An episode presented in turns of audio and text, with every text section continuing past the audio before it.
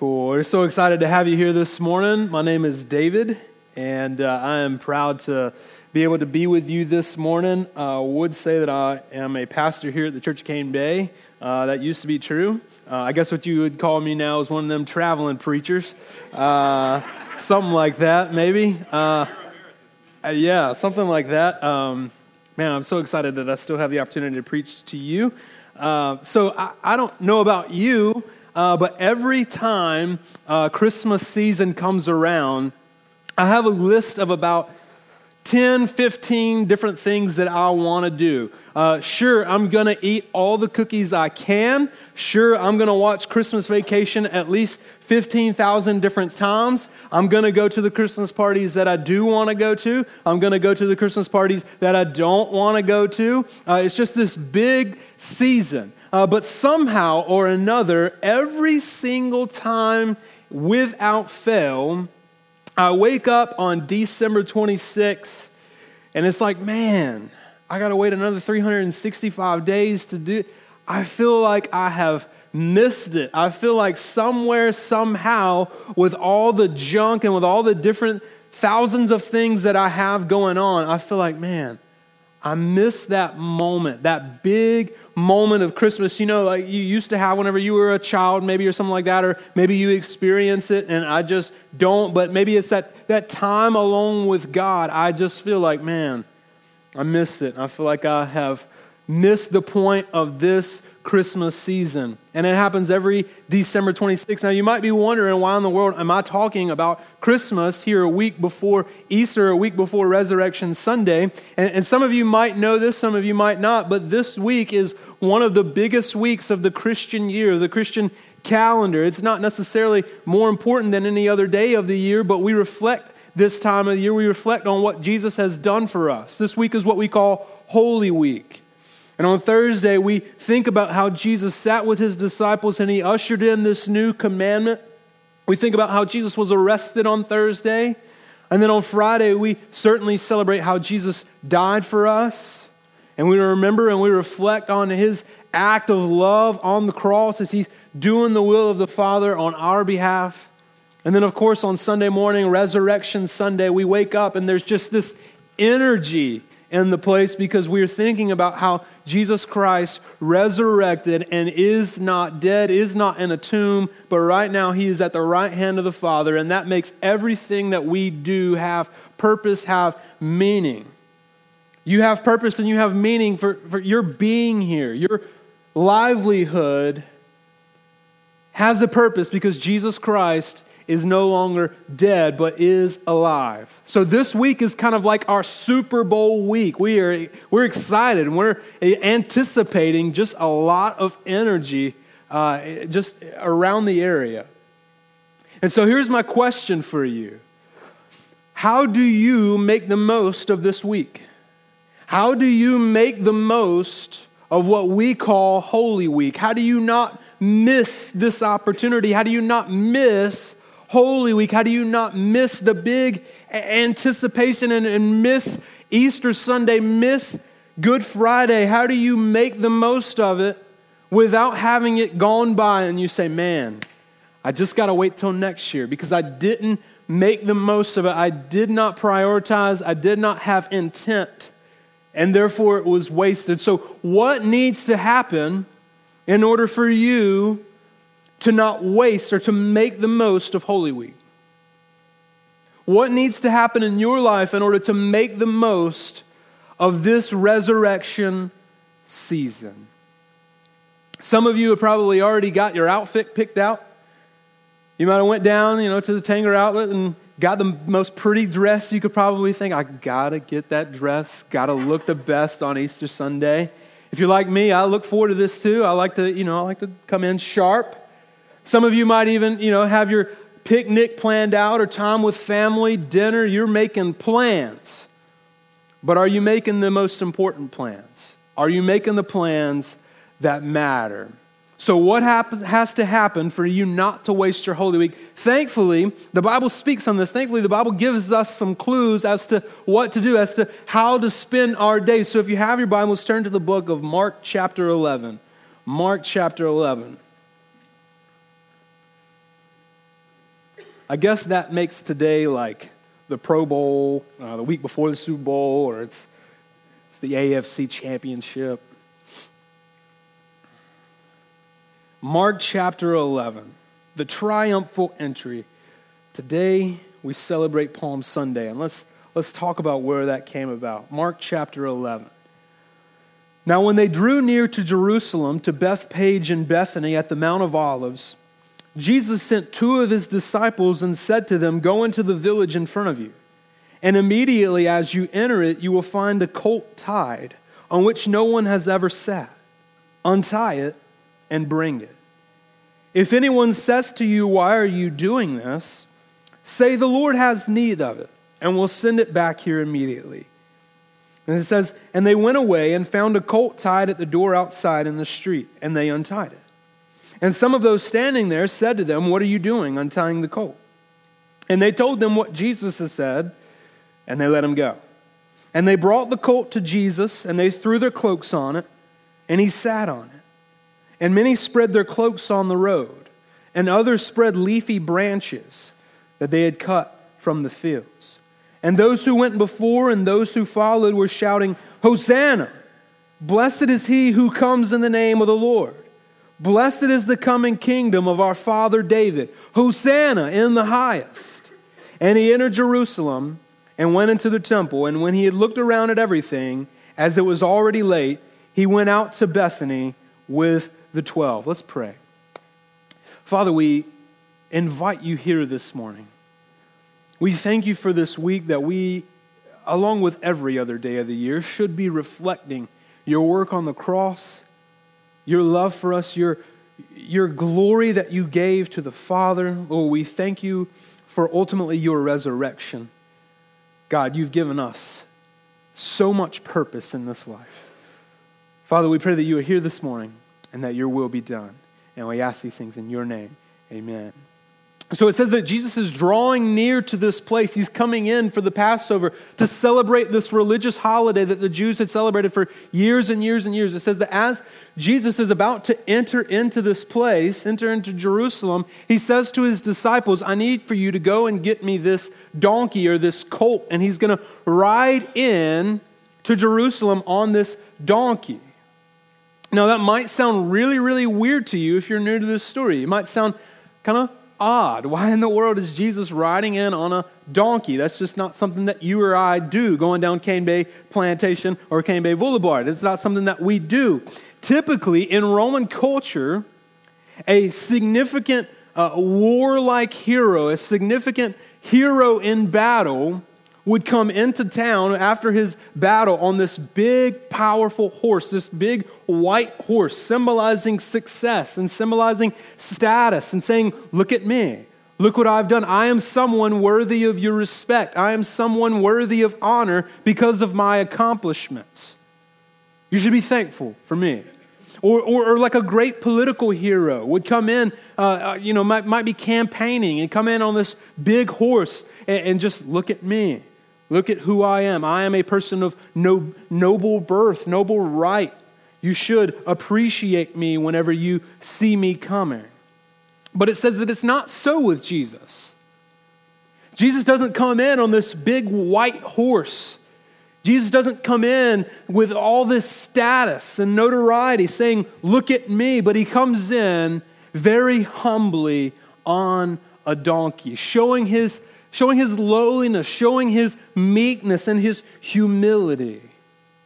But not only that, Jesus is also fulfilling a prophecy that was spoken about him many, many hundreds of years ago uh, in the book of Zechariah. Zechariah said that the Messiah is going to come and he's going to be riding on a colt and a donkey. Listen to what the prophet Zechariah says. He says, Rejoice greatly, O daughter of Zion.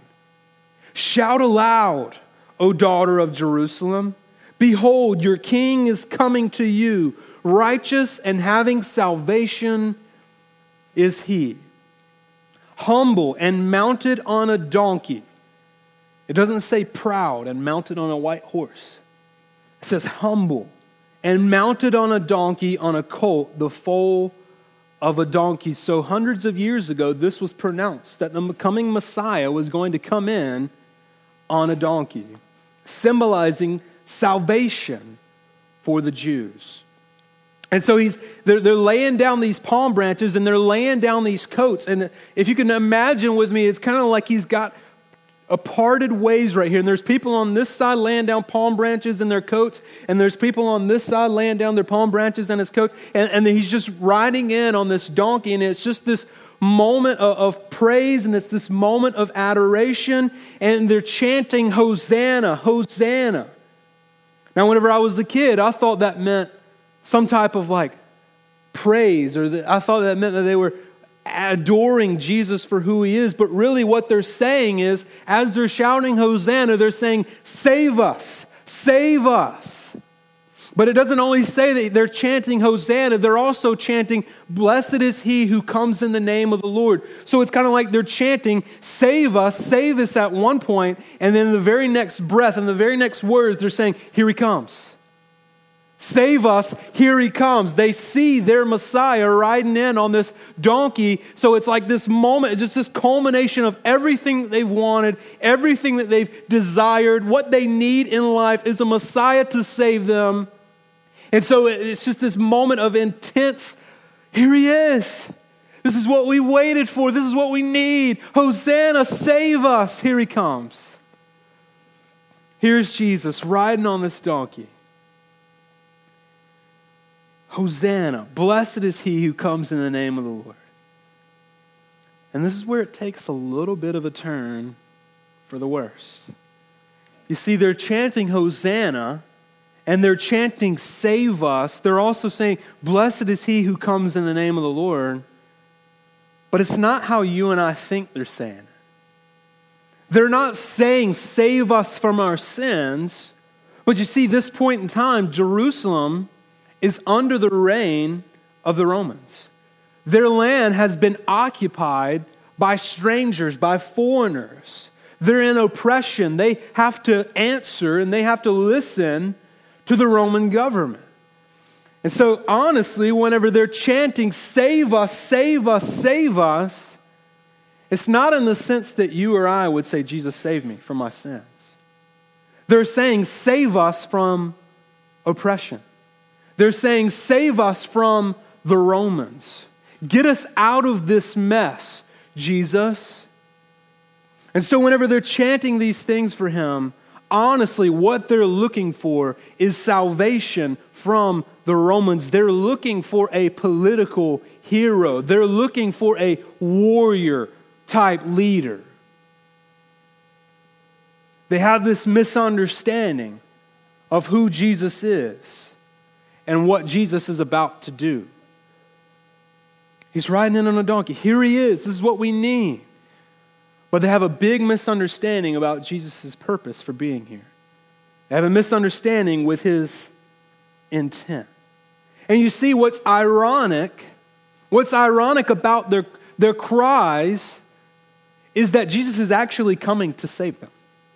It's just not the way that they want, it's not the way that they intend.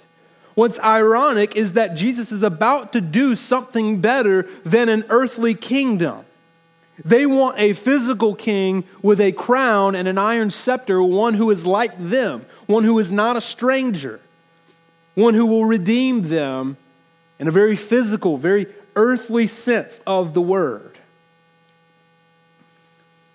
They wanted a physical king and did not have any idea, did not have a clue about what their biggest need was. And their biggest need was for a spiritual Savior.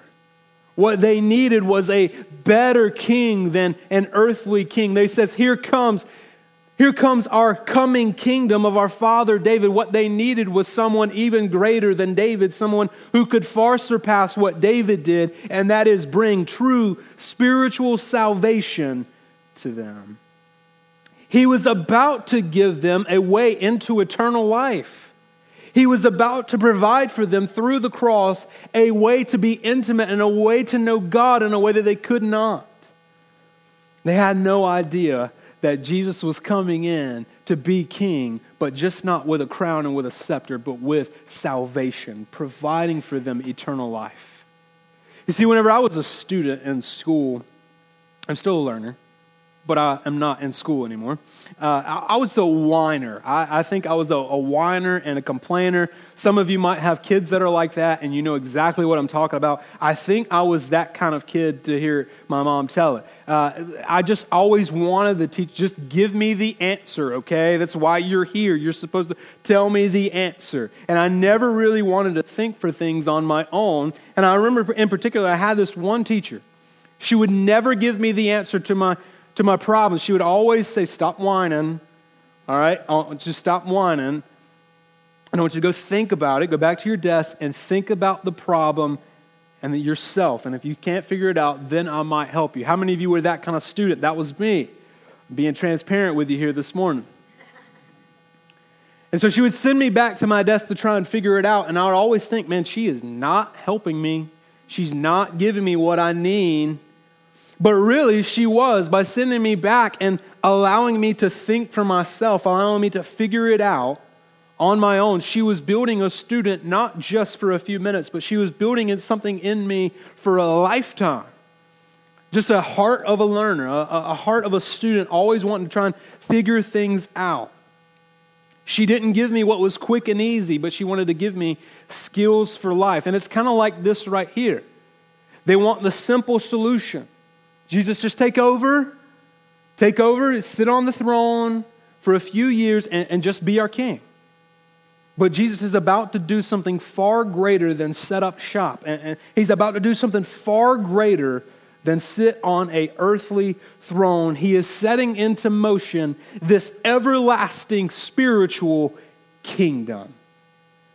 Jesus is bringing in the kingdom. You see, Christ's whole ministry was about the kingdom.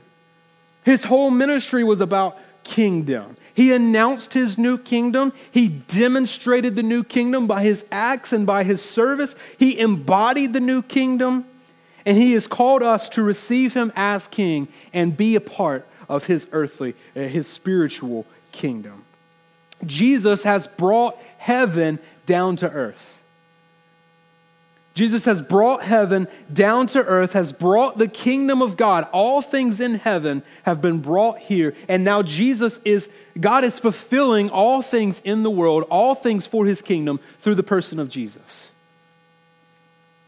I would love to stand here today and say that they were worshiping and laying down palm branches as an act of spiritual worship. But the case may very well be that they did not understand Jesus' true intentions. You see, if they had understand what Jesus had truly set out to do, they wouldn't have been asking him to come and set up shop as, as a king with a, with a crown. They would have understood. They would have cried out for real salvation. They would have chanted, Hosanna, I need a Savior. Hosanna, I need to be saved from my sins. Blessed is he who comes. Had they truly understand what Jesus has set out to do by bringing in the kingdom, they would have been calling out, Save us from our sins. They probably would have cleared a path for him to go to the cross. And the best news of this whole situation is that Jesus is ushered in, the prophecy fulfilled. And he's walking down in like this celebrity like scene where he's in a high status, people all around singing his praises in an earthly sense, nonetheless, but singing his praises. He's walking in as like a celebrity. He's, in, he's high and revered. But in the very next chapter, in the very next few verses, what does it say that Jesus is doing? Jesus is still healing people. Jesus is still taking time, although he is highly revered, although he has this, they have this high view of him, he's still taking the time to heal the sick. He's still taking the time to get face to face with people and hear their needs, hear their cries. Although he is elevated in culture, Jesus still has the opportunity and still has the desire to sit across the table from fishermen and break bread with them although Jesus is still highly revered and the culture has lifted him up as their appointed king, even though they have done that for him, Jesus still has the time to clear the temple and say, No, no, no, this is a house of prayer. Jesus, high, exalted, lifted up, still has the time to be intimate on a face to face level with the people here in Jerusalem. Jesus, high, above everything that we know. He is above all things, still has the opportunity to know you personally and intimately. Above all things, still nearer to you than the person sitting beside you. Jesus is the king that's near to us. He's the king bigger than anything you can imagine, but still nearer and still closer than the person sitting beside you. And here's the good news this morning that Jesus has brought the kingdom so that we might have intimacy with the king. Jesus has ushered in the kingdom so that you might personally know King Jesus. Have you ever stopped to think about that? Although he is above all things, although he transcends everything that we know, everything that we can see or even comprehend, he's still intimate, he's still near us. Is it possible that with all the things surrounding this Easter season, all Jesus wants is your affections and your time in prayer? With all the hoopla, with all the things going on, the thousand different activities that you could sign yourself up for, the dresses, the pageantry, the colors, the energy. Is it possible that all Jesus really wants from you is just intimacy and alone time with Him? Is it possible that everything you have going on this Easter season is just a big distraction, keeping you from intimacy with your King? The king is calling you to reflect on his love for you. The king is calling you to spend time with him, intimacy, reflecting on what he's about to do for you. The king is calling you to spend time with him. I have to admit,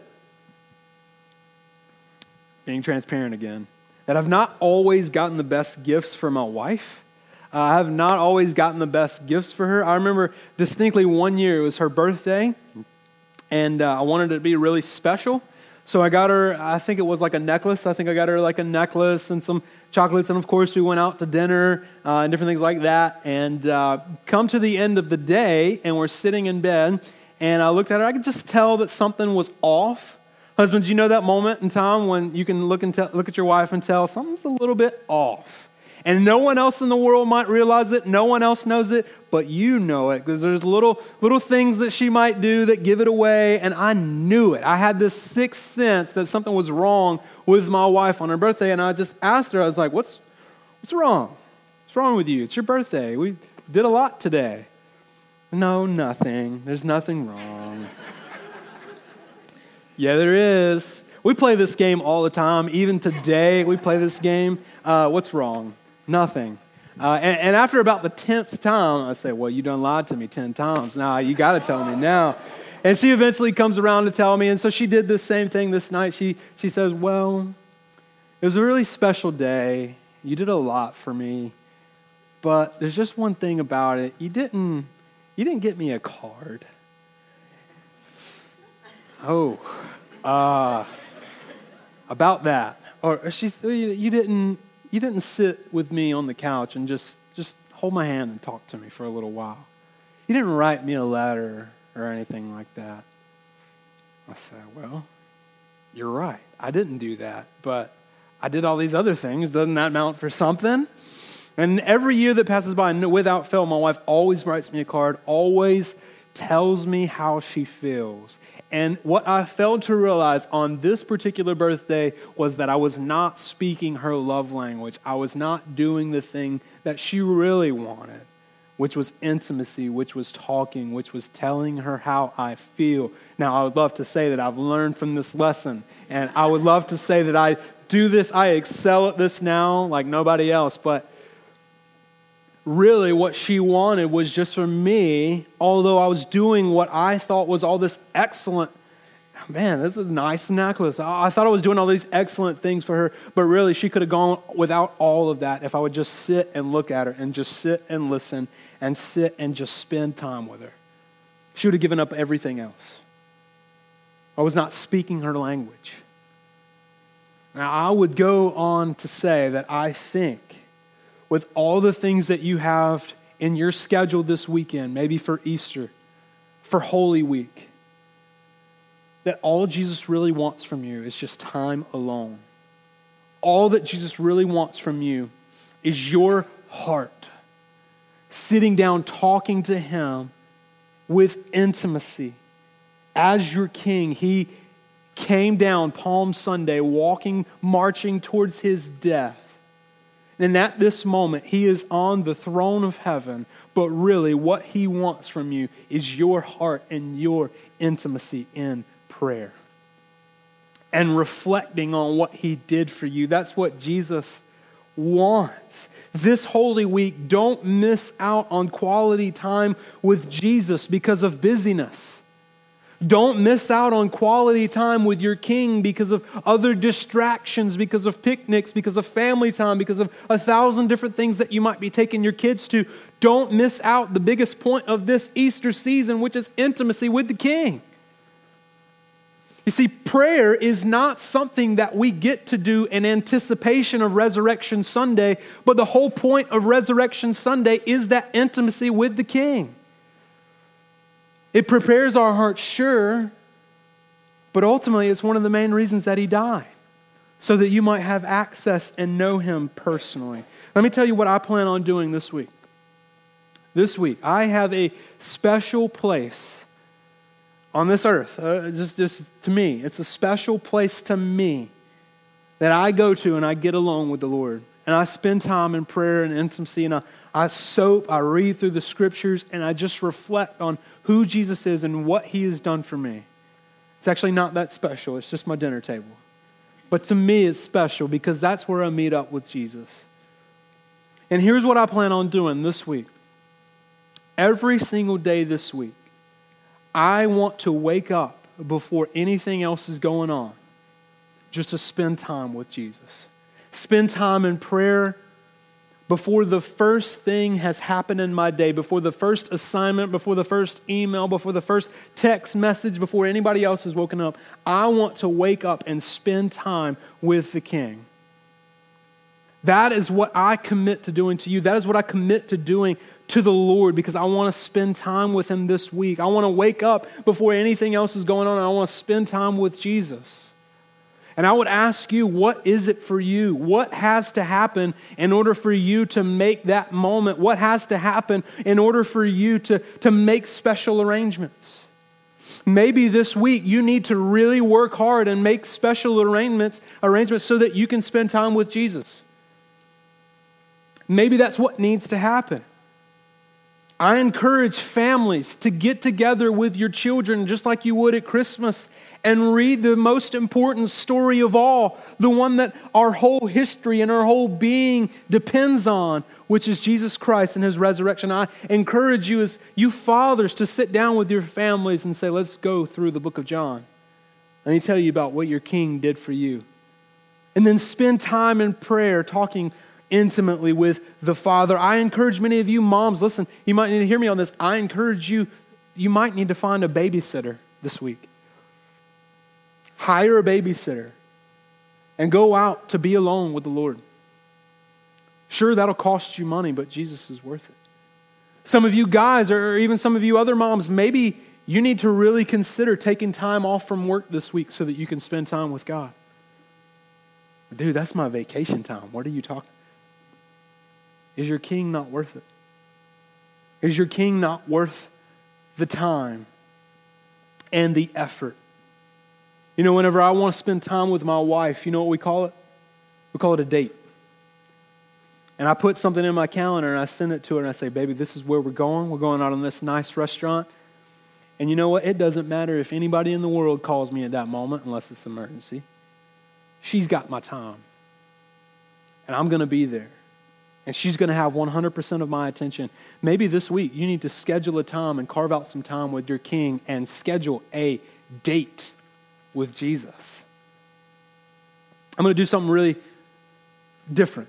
I want everybody in here to close your eyes. Close your eyes. I'm going to close mine too. For just a second. Imagine with me for just a second that Jesus Christ is coming to downtown Charleston on Friday. Friday morning, 12 o'clock, Jesus Christ is coming to downtown Charleston. What strings would you pull to be there? Would you take off work? What would you make happen in order to be there? And this just a celebrity fanfare. You're this this great figure is coming to your area, and you don't want to miss it. You got to be there. What would you not cancel? What would you not clear your schedule for in order to go and see Jesus? I got to be there, man. He's coming. You would put anything else on hold? You say, No, I, I got to go see Jesus. He's coming. Now look up. Jesus is here. He is here. Bloodied, with nails in his hands, pierced for your transgressions. Jesus is here this morning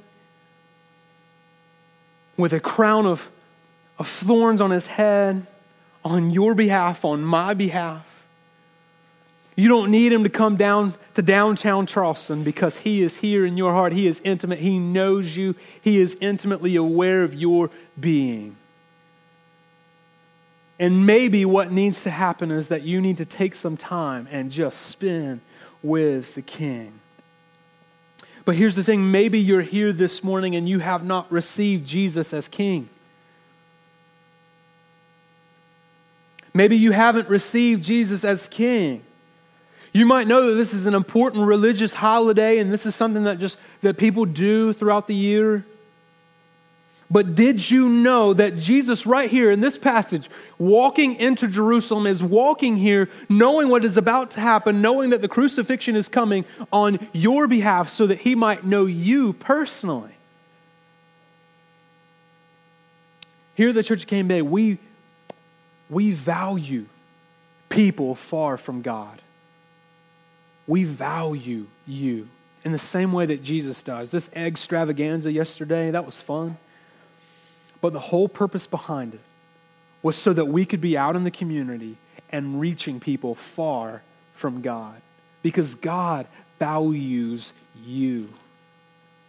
The peeps that we have that we're gonna get we're getting ready to pass out to our neighbors, that's fun and it's catchy and it's something that your kids might love. But guess what? The reason that we're doing it is because we value people far from God and we want to see him, we want to see them here next week, getting to know this King, Jesus.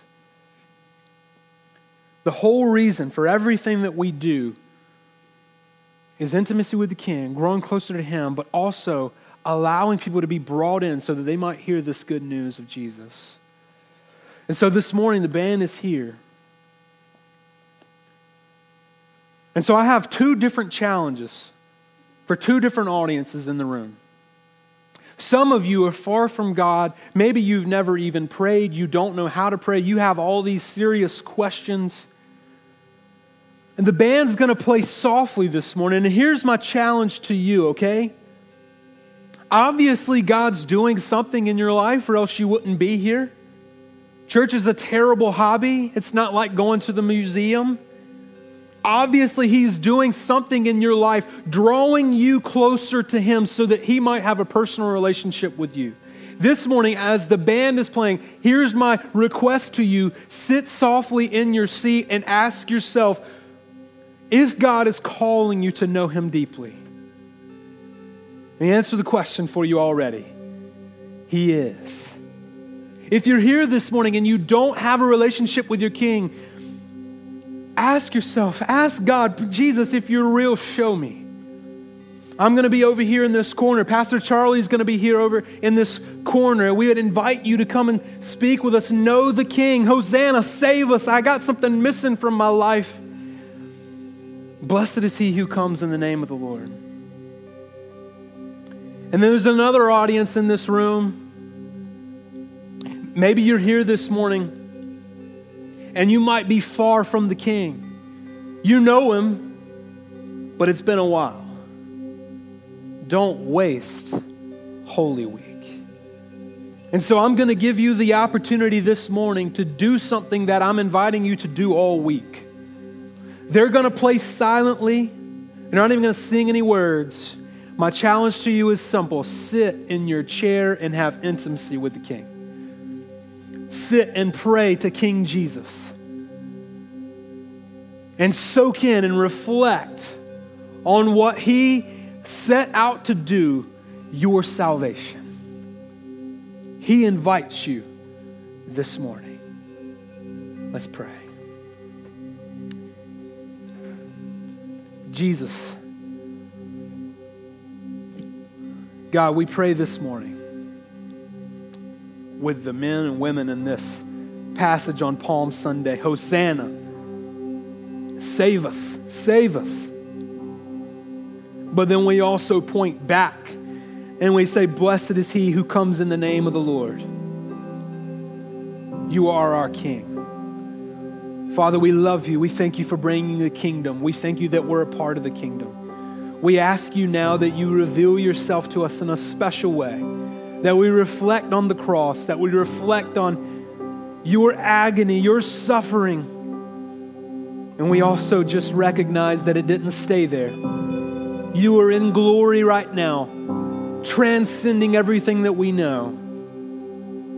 At the right hand of the Father, on our behalf, you are speaking to the Father for us. Jesus, we give this time to you. We give this week to you. Let us not miss it. Let us make the most of every second that we have. You are worth it. You are good, and you do good always.